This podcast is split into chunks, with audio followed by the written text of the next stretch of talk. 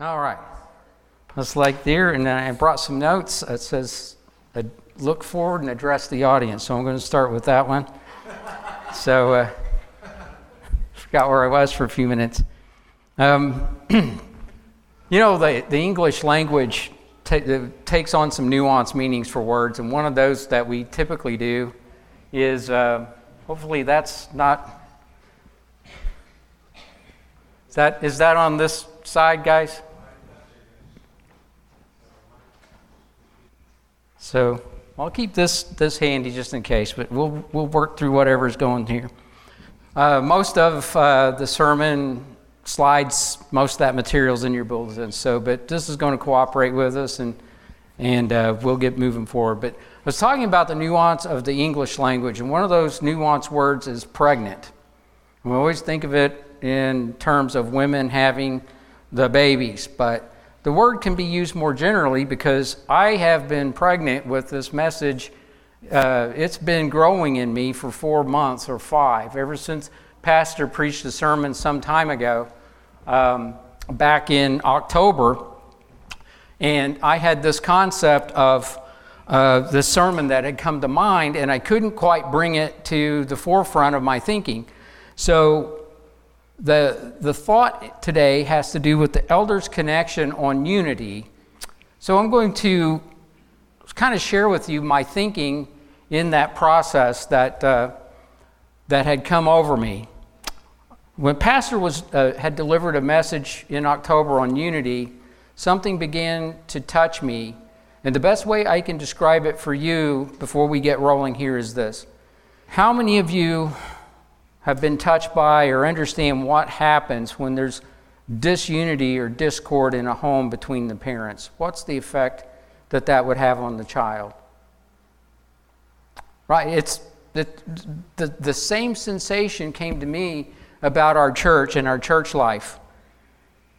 That parents in the church here aren't just the pastors, it's the pastor and the elders.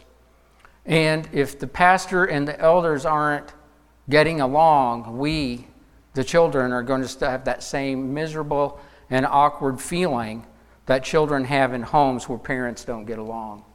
That's the fabric of the message today.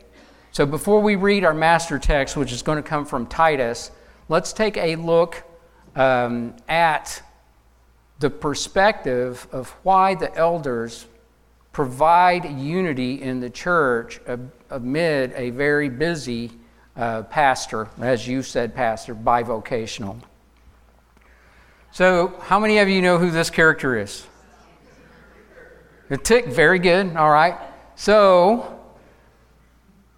the Tigger himself had a song. Do you remember it? He used to glorify himself a little bit. Do you recall what it says? Phil wants me to sing it. Now, you know better. All right. The wonderful thing about Tiggers is Tiggers are wonderful things. The tops are made of the rubber. The bottoms are made of the springs. They're bouncy, trouncy, ouncy, pouncy, fun, fun, fun, fun, fun. But the most wonderful thing about Tiggers is... whoever said it right, you get the prize. I'm the only one. But the problem with that is that works great for Tiggers, but not so much for people. Because when it comes to people, as that 1968 Harry Nielsen classic reminds us, one is the loneliest number. And this is especially true when it comes to pastors.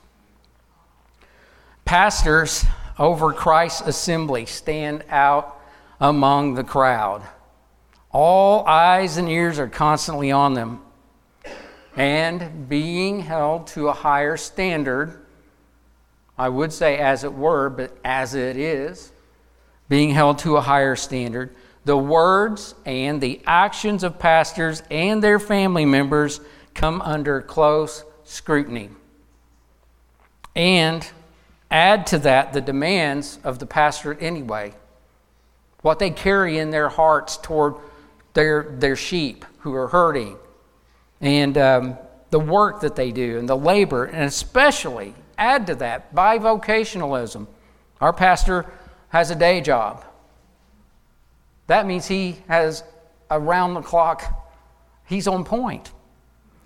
And it's no surprise then that a unique position like that leads them to these staggering statistics that you see on the screen here. 63% of pastors feel like they're under constant scrutiny. I don't know what's wrong with the other, 37%? They're just not aware or something, or not effective. I don't know which one it is. 63%. 78% pay a heavy price by having their vacation interrupted, or maybe the birth of a grandchild is interrupted. Just whatever a special life moment, 78% of them have said, if I look back on what I'm doing, that is a significant factor for me, that that is a sacrifice to the Lord. An overwhelming majority, 80% of pastors report infighting within the congregation. That is the relevance and pertinence for the message today on unity. We will connect that squarely with the office of the elders for helping with that situation. Get this one. Now, 38% looks like the low number, right? But in reality, that's 2 out of 5. Would you agree with me? Did I do? Mike Lilly said yes, so I'm going with that. So it's 2 out of 5. That means if 38% are considering quitting, every time you talk to 5 different pastors, 2 of them, at the time you're talking to them, are thinking about quitting being a pastor. And many of us encounter 5 pastors in a 2 or 3 week period. 2 of those 5 are considering, on average, giving up the pastoring altogether.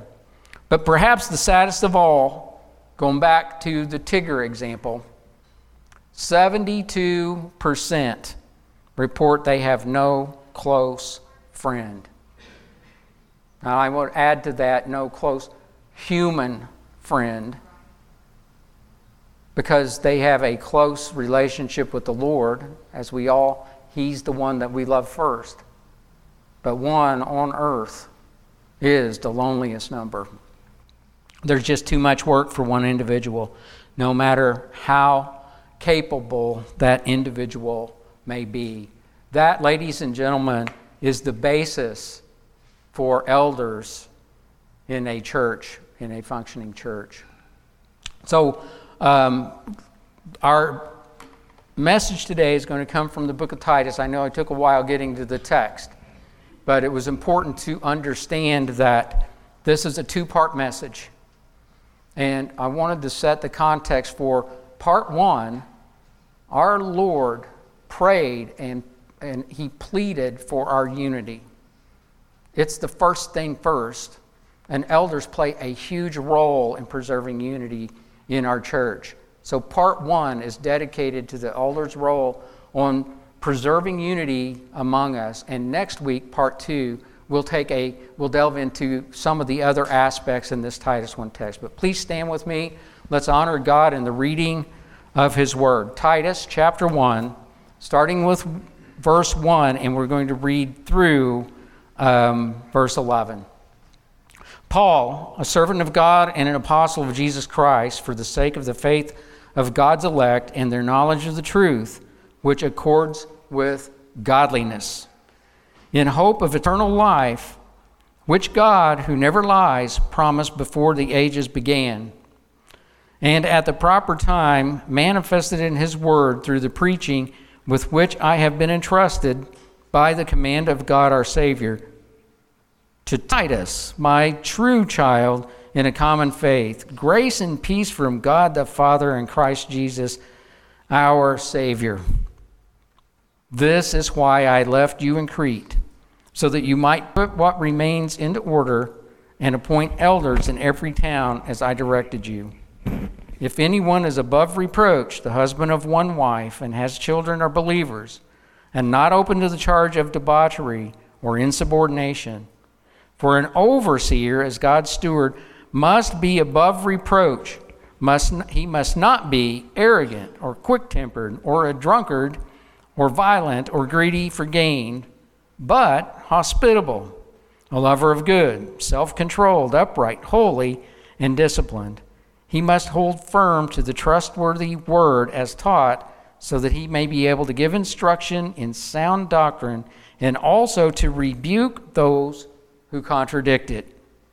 For there are many who are insubordinate, empty talkers and deceivers, especially those of the circumcision party. They must be silenced, since they are upsetting whole families by teaching for shameful gain what they ought not to teach.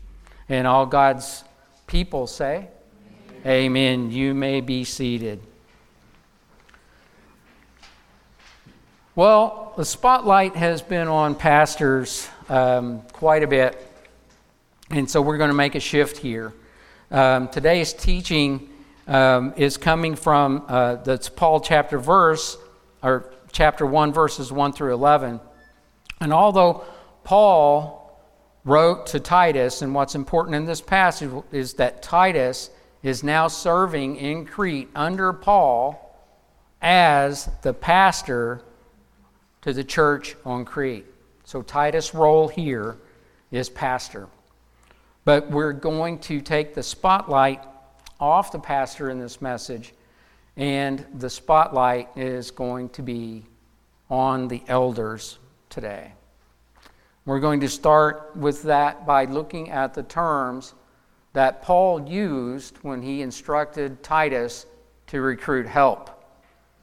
In Titus chapter 1, verse 5, the first word there, elders, is the Greek word presbyteros. Presbyteros. If you practice that, you'll enjoy saying it as much as I do. I just love the way that thing rolls off my tongue. And I got good at it, too. At first, it was pretty awkward. Presbyteros. They are advanced in life. It is a term of rank or office in the assembly of God's people. A rank or office in the assembly of God's people. So it's no secret to anyone, we have 4 elders here. If you're new, you may or may not know who they are. I'll make sure that before today is out, everyone knows who they are. But for now, we have 4 elders in this church.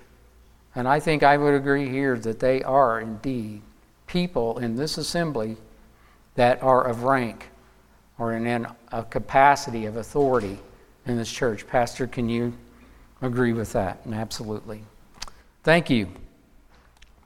That term also, presbyteros, do you remember the 70 elders that were in the wilderness with Moses that helped him get up to Sinai? They were actually, God ordered that they appoint 70 elders. This is the same word in the Greek translation of the Hebrew Bible. You all know that the Hebrew Bible was translated in 300 or so BC into Greek. And when they did that, that word that God commanded Moses to appoint these 70, that word is presbyteros in the Old Testament as well. In verse 7 of Titus chapter 1, he started to talk about these elders, but he used a different term. This term is episkopos. And as much as I like saying presbyteros, I like episkopos even better. So I encourage you to give it a try. All right? So episkopos is the word there that says overseers, or if you're in the New King James Version, I think it might be bishop. They are guardians, and I love this. I love you that just, get excited here. You know, we talk about guardian angels, right? We think of them in the Bible. God assigned guardians here in the church. So, in that situation with the guardians and the guardian angels, we had a a comparison here with elders in this word, episkopos or bishop, as guardians in the church, in Christ's assemblies, who see that things are done rightly in the church. See that things are done rightly in the church. So that word is a metaphor in the Greek Old Testament. It was used for officials that had a religious duty in the temple. And that temple, one of those temples, was seeing to the proper collection for the temple building and upkeep. What would that be sort of our equivalent to here today? Our building fund, right? We talk about our building fund and get excited about it. So that could be one possible modern day application that the word episkopos is talking about. Guardians of the money bag. Now we know how important that is from looking at the example of Judas, right? In the Old Testament. The other use of that word in the Greek Old Testament was that of an army commander or a captain. So look here on the bottom of the slide. Temple officials, military captains. Soldier is a metaphor that we use today for Christ followers who simply think of our elders then. If we're soldiers in Christ's army, then our elders are our captains over us in Christ's army as we get deployed. The rationale then that, going back to Titus 1:5, the rationale that Paul gave for appointing elders was to put God's house in order. Put God's house in order. Now, Paul had learned the hard way. Paul had learned the hard way throughout the years that without the continuous oversight and instruction, doctrinal and liturgical factions start to form that can take a church off mission. Just like when the parents aren't watching the kids, things start to go awry. And without the constant effort and attention to the doctrine, which is so important, and with the attention and the focus on the relational aspects in the church, things go bouncing around and out of control. They become like Tigger's tail, bouncy, ouncey, trouncy, and flouncy. So you remember years earlier that Paul had warned there was a splintering church in Corinth. And what did Paul say to them? He had to warn them. He said, it was chaotic, he said. God is not the God of confusion, but the God of peace. And that is the same situation in all God's house. Titus showed a lot of promise as a budding pastor, but Paul wanted to nip this one in the bud. And as good as Titus was no Paul. So to advance the case of Christ, he would need the help of godly and spirit-filled people that were already on the ground where he was occupied in Crete. So in your bulletins today, we find that all of what I just said can't fall on one individual. If it all comes down on the pastor, you're going to have a church of about 12 people right before the doors close. I think you all know exactly how that works, right? And we've seen it. We see the buildings, and more of them become available, but then they're replaced because new lampstands go up. And there's a lampstand here. There is a lampstand here that is bright. When I joined here nearly 3 years ago, one of my first impressions was, wow, these people love each other. What did Jesus say? How would we know that it was real? By our love for one another. That didn't happen by accident. You all didn't just come here because you knew that you were going to be here with everybody that you liked is just like you. We're all different. We are way different, right? But we are connected. I walked in here. I've been around, and it's like this is the real deal. There's no factions here. There's no cliques. And even today, I keep an eye on things like that. People mix and match, and they there's a variety pack. Every time pastor says, we'll meet and greet each other, you never see the same groups forming up and huddling together. You see people mingling, mixing, and you see God's family acting like a functioning God's family. Not an accident. Pastors become overwhelmed because there are many. Look at verse 10, Titus chapter 1 and verse 10. It says there are many who, and then it gives this list, this terrible list of things that are going on in Crete that thankfully are not happening here in Blessed Life Fellowship. You know why they're not happening here? The empty talk and the deception and the insubordination. I'm not saying things don't happen here among our people, but by and large, the reason that things go and operate the way they do is because our godly elders have been installed in this church and are doing the work that God has put them in their office to do. And just because our problems aren't the same as in the book of Titus, there are many who. There are many who hurt. Sitting right out here. Maybe standing here. There are many who hurt. They may have physical pain. You may have emotional pain.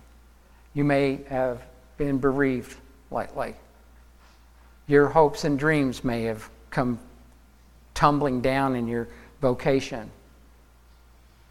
Maybe you're a child of yours walked out on you because of your faith in Jesus Christ. There are many. There are many who. And there are many who need the pastor. And it's all that weight and all that gravitas and all of that that's on you gets put on him. So a critical function of the church elders is to share some of the pastor's burden, to help lighten his load, maybe in some regard. But do you know, I'm going to challenge that the number one grievance of a pastor that causes him to want to quit, that needs the load lightened on, is when the church, his church, doesn't get along.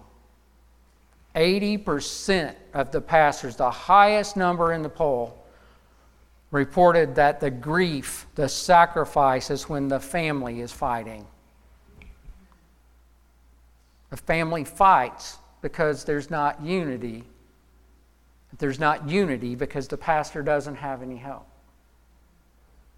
The elders provide unity in our church. That fights that never happen become valuable resource time for this pastor in prayer. Now we're on the proactive side, right? Not the reactive side. That's how God intends us to be. In October of 23, this was when I began the message and said that word pregnant. This is when that happened to me.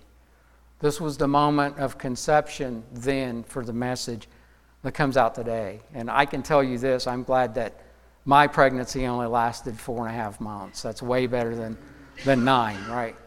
But this has finally found its place because it's the Spirit's timing, not my timing. The pastor gave this message called United We Stand, Divided We Fall.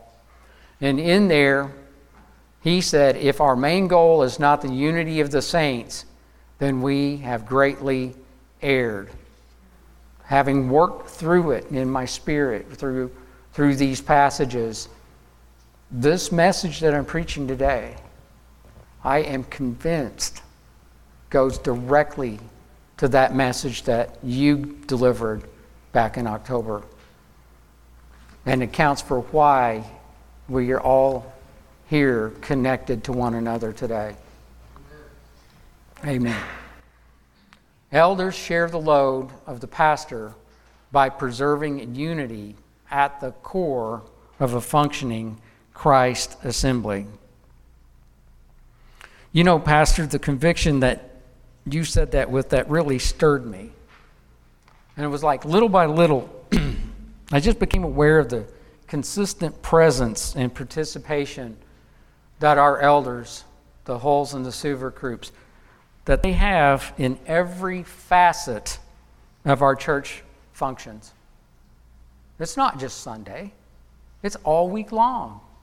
You find them all mixed and mingled somewhere amid this church functioning body. Sunday, Monday, Tuesday, Wednesday, you're going to find one of our elders that are involved in a church function.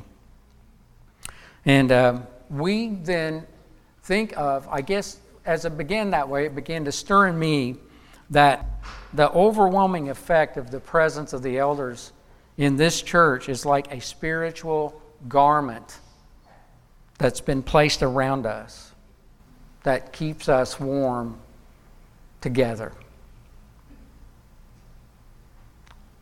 I can look at your faces with such joy because I don't have to say anything else. Those of you who have been here any time at all know exactly what I'm talking about. The problem, there is no problem. Let me say this again.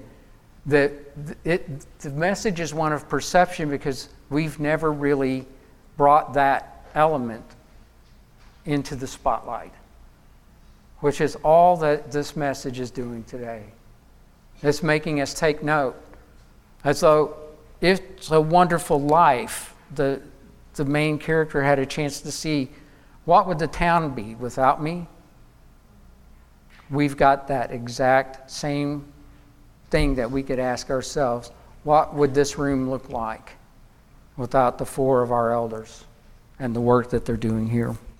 So with this passage of Titus 1 in mind, I began to see that the elders shared the load by preserving the unity of the unity at the core.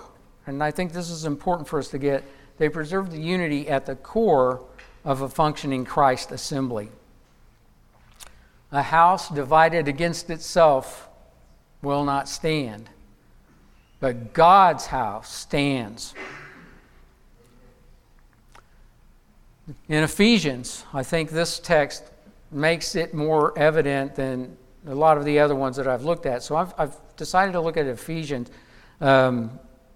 I think the chapter is 2. I've omitted the chapter there. So in the bottom of the box, it's chapter 2, 19b. That's the last half of verse 19 through 21.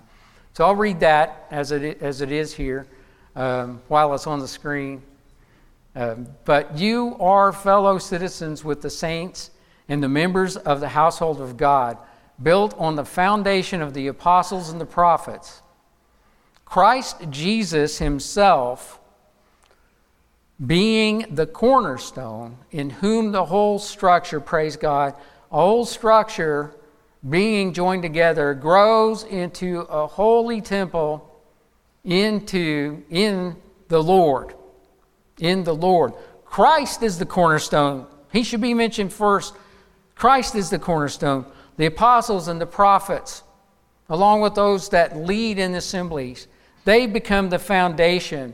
Our pastors, I submit to you that in this passage, our pastors and the elders are the beams and the girders of the structure that holds it together and keeps it from crumbling down on the foundation and the cornerstone. I'll say that one more time. In God's house, Christ is the cornerstone. His word, the prophets, he's laid a solid foundation. Our pastors and our elders are the beams and girders that give the core structure its strength for the rest of us to reside in, if that helps you. Amen. So let's look at Titus chapter 1, verse 5. I want to look at it a little bit closer, so I'm going to slow down a little bit. I'd ask you, if you have your Bible or device, you might want to open it. Paul left Titus in Crete. This is why I left you in Crete, that you might appoint elders and put what remained into order in every town as I directed you. And that word, appoint, is going to carry us through for the rest of the message. So you can see the Greek word there, and it really doesn't make that much difference. The point is that he left him there. He left him in Crete to appoint the elders. He left him there as at the helm of the church as the pastor. That's Titus's role. But how then does it say that Pastor Titus is going to enlist the help of these elders? Does it say that there's going to be a hidden ballot? No, there's no hidden ballot. There's no show of hands. All in favor of Bradley being an elder say yes. No, that's not happening. And there's no backroom board decision. He is to do it by appointing them himself, as directed by the Holy Spirit through the pastoral anointing that is on him. You all recognize that, right? Our pastors are anointed by God for the work that they're doing in this church. That anointing is what appoints officers in this church and every other church. They anointing.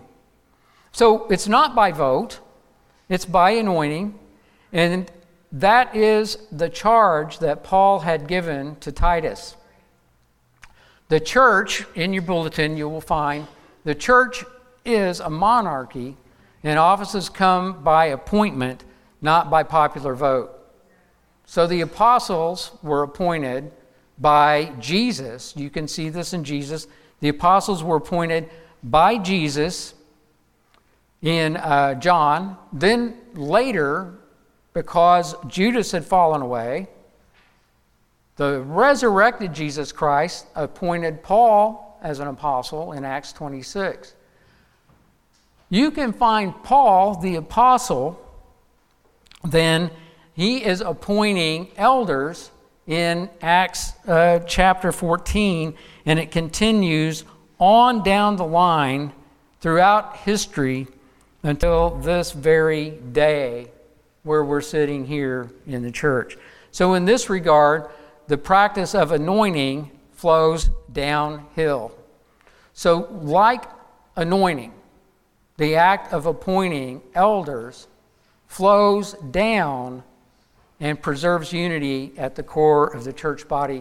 A beautiful Old Testament poetic expression of this is given in Psalm 133. Notice how this very compact, nice poem draws in unity and the flowing, or the flowing down of appointment or anointing. Behold how good and pleasant it is when brothers dwell in unity. It is like the precious oil on the head running down on the beard of Aaron, running down on the collar of his robes. The reason that unity is preserved by this anointing and the flowing down is simple. By the pastor making the choice, it assures that we find the people at the core that are like-minded and like-hearted with the pastor. So as the Holy Spirit has anointed the pastor, the Holy Spirit has equipped the pastor to discern those of like-mindedness and like motivation to share the load of the ministry. And he, through the Holy Spirit, can discern those who meet those qualifications that were spelled out by Titus in Titus 1, verses 7, 8, and 9. But still, the book of Philippians, and let's go to Philippians with me. Let's go to Philippians chapter 1. So Philippians makes a great case study and for this part of the message. And so let's just go ahead, go with me in your device there. I'm going to try to see if I can wrangle some wires to keep that thing, but we really don't need it. Chapter 1.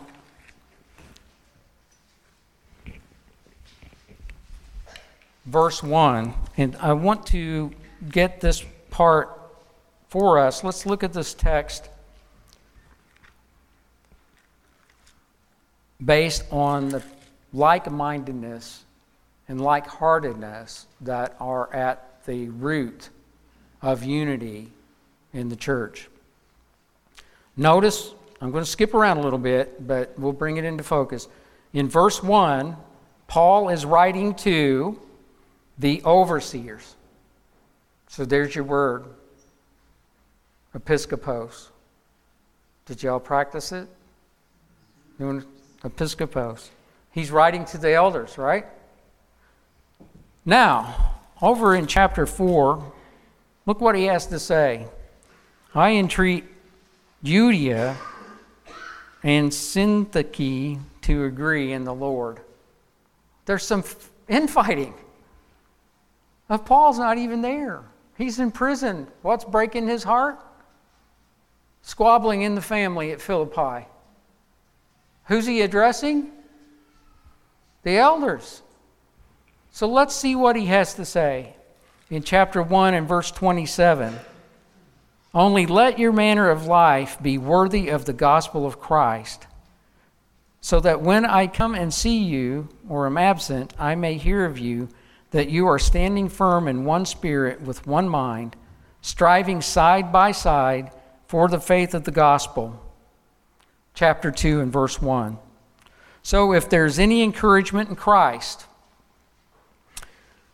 any comfort from my love, any participation in the Spirit, any affection and sympathy, make my joy complete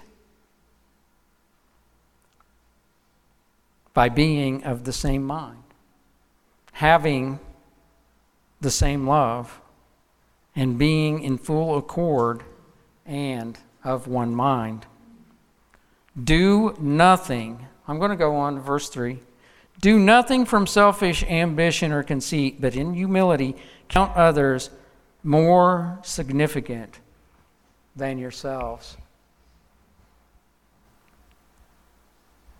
If we can do that, if I can count Henry more significant than me, and I can drop what I'm doing because my brother Henry needs me to pay attention, then I will charge all of us with this thought that's because of the unity that's at the fabric of this church through our elders who have permitted it for us, because that has flowed down from them to me as it flows from the pastor to them.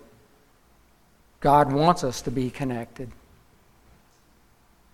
We only know that we're connected when we can make that true of ourselves, when you can consider your brother or sister sitting next to you more significant than you. That's a pie in the sky, wonderful, plastic, fantastic. I hear that sometimes. Is it true?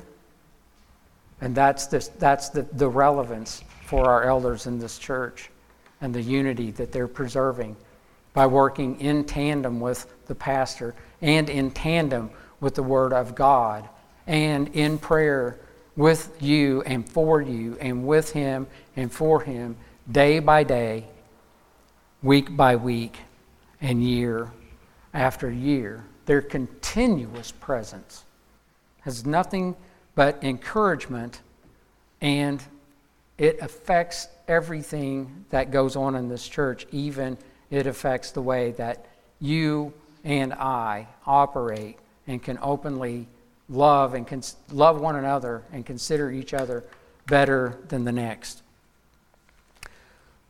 All right, so bringing this down to a close, you get a bonus passage today. Numbers 11, 16, and 17. In Numbers 11, 16, and 17, you will see that the Lord came down and took some of the Spirit. Now get this. He took some of the Spirit that was on Moses and put it on the 70 elders. I want to read that. You can go there with me. Numbers 11, 16, and 17.